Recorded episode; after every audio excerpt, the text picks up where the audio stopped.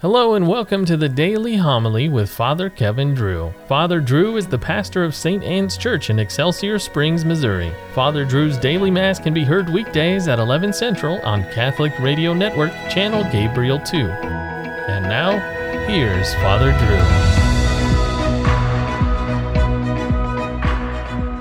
Drew. A reading from the book of Exodus. Moses, hearing the voice of the Lord from the burning bush, said to him, When I go to the children of Israel and say to them, The God of your fathers has sent me to you, if they ask me, What is his name? What am I to tell them? God replied, I am who am. Then he added, This is what you shall tell the children of Israel I am sent me to you. God spoke further to Moses, Thus shall you say to the children of Israel, The Lord, the God of your fathers, the God of Abraham, the God of Isaac, the God of Jacob, has sent me to you. This is my name forever. This is my title for all generations. Go and assemble the elders of Israel and tell them, The Lord, the God of your fathers, the God of Abraham, Isaac, and Jacob, has appeared to me and said, I am concerned about you and about the way you are being treated in Egypt. So I have decided to lead you up out of the misery of Egypt into the land of the Canaanites, Hittites, Amorites, Perizzites, Hivites, and Jebusites, a land flowing with milk and honey. Thus they will heed your message. Then you and the elders of Israel shall go to the king of Egypt and say to him, The Lord, the God of the Hebrews, has sent us word. Permit us then to go a three days' journey in the desert, that we may offer sacrifice to the Lord our God. Yet I know that the king of Egypt will not allow you to go unless he is forced. I will stretch out my hand, therefore, and smite Egypt by doing all kinds of wondrous deeds there. After that, he will send you away. The word of the Lord.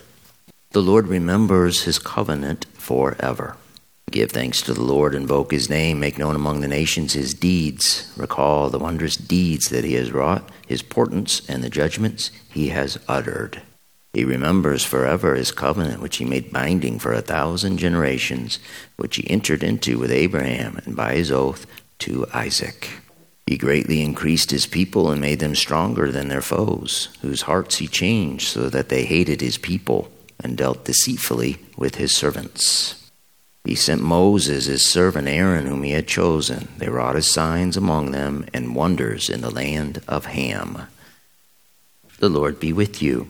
Reading from the Holy Gospel according to Matthew. Jesus said, Come to me, all you who labor and are burdened, and I will give you rest. Take my yoke upon you and learn from me, for I am meek and humble of heart, and you will find rest for yourselves. For my yoke is easy and my burden light. The Gospel of the Lord.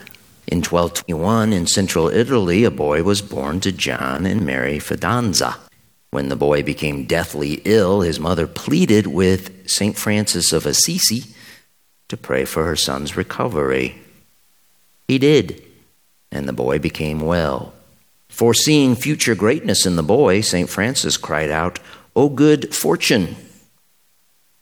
In Italian, that's O buena ventura, Bonaventure. Bonaventure entered the Franciscans at the age of 22 and he became a brilliant theologian. But his innocence and purity also caught people's attention. One of his instructors said, He doesn't seem to have the sin of Adam in him. A commentary states, A remarkable cheerfulness always appeared in his countenance, which resulted from the inward peace of his soul. For as he himself says, a spiritual joy is the greatest sign of the divine grace dwelling in a soul. The joys of heaven were a frequent meditation of Bonaventure. He endeavored by his writings to excite in others the same fervent desire for our heavenly country.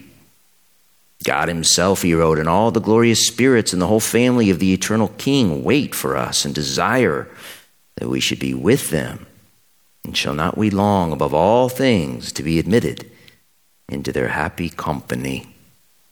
The Franciscan Bonaventure received his Doctor of Theology together with his close friend, the Dominican St. Thomas Aquinas, in 1257.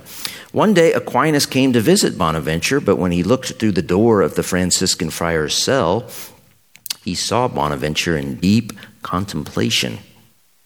Aquinas told another companion, Let us leave a saint to work for a saint. Thomas once asked him where he acquired his learning, and Bonaventure pointed to his crucifix.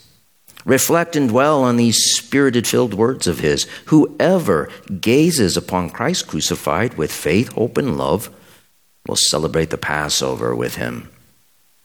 This master of theology and philosophy illuminates us in this one sentence with the secret and fulfillment of life, love, and infinite happiness. Bonaventure died in 1274, the same year as Thomas Aquinas. He is both a saint and a doctor of the church, a rare but bold honor given to special saints for their spiritual and religious wisdom. Oh, good fortune for us that God gives us special saints to emulate, like Saint Bonaventure, San Buenaventura. San Buenaventura is the name of a city in California. Father Junipero Serra named a mission there in 1782 after the Italian saint, Bonaventure. Most people today use a shortened version for the city, Ventura. Last July 15th, in Ventura, on Bonaventure's feast day, no less, the powers that be voted on whether to remove the Junipero Serra statue in front of its city hall.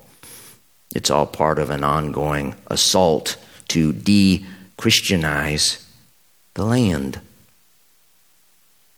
Serra, the Franciscan, brought Christ to California. He brought the life of grace, mercy, and redemption to people who otherwise would never have known it. What on earth could be more important than that? But alas, 240 years later, in a land that knows Christ but now rejects him, Saint Junipero Serra is posthumously guilty. And therefore, his fellow Franciscan, St. Bonaventure, by association, is guilty too, I reckon. And so are the rest of us who profess Christ and his one true church. I guess that makes sense. Go gaze at a crucifix and things will come into focus. The mob found Christ guilty on Good Friday, and he is posthumously guilty today. And if the world finds us guilty by association, then praise God. Praise God and all his saints. If we are found guilty of professing them, then afterwards we will join their happy company.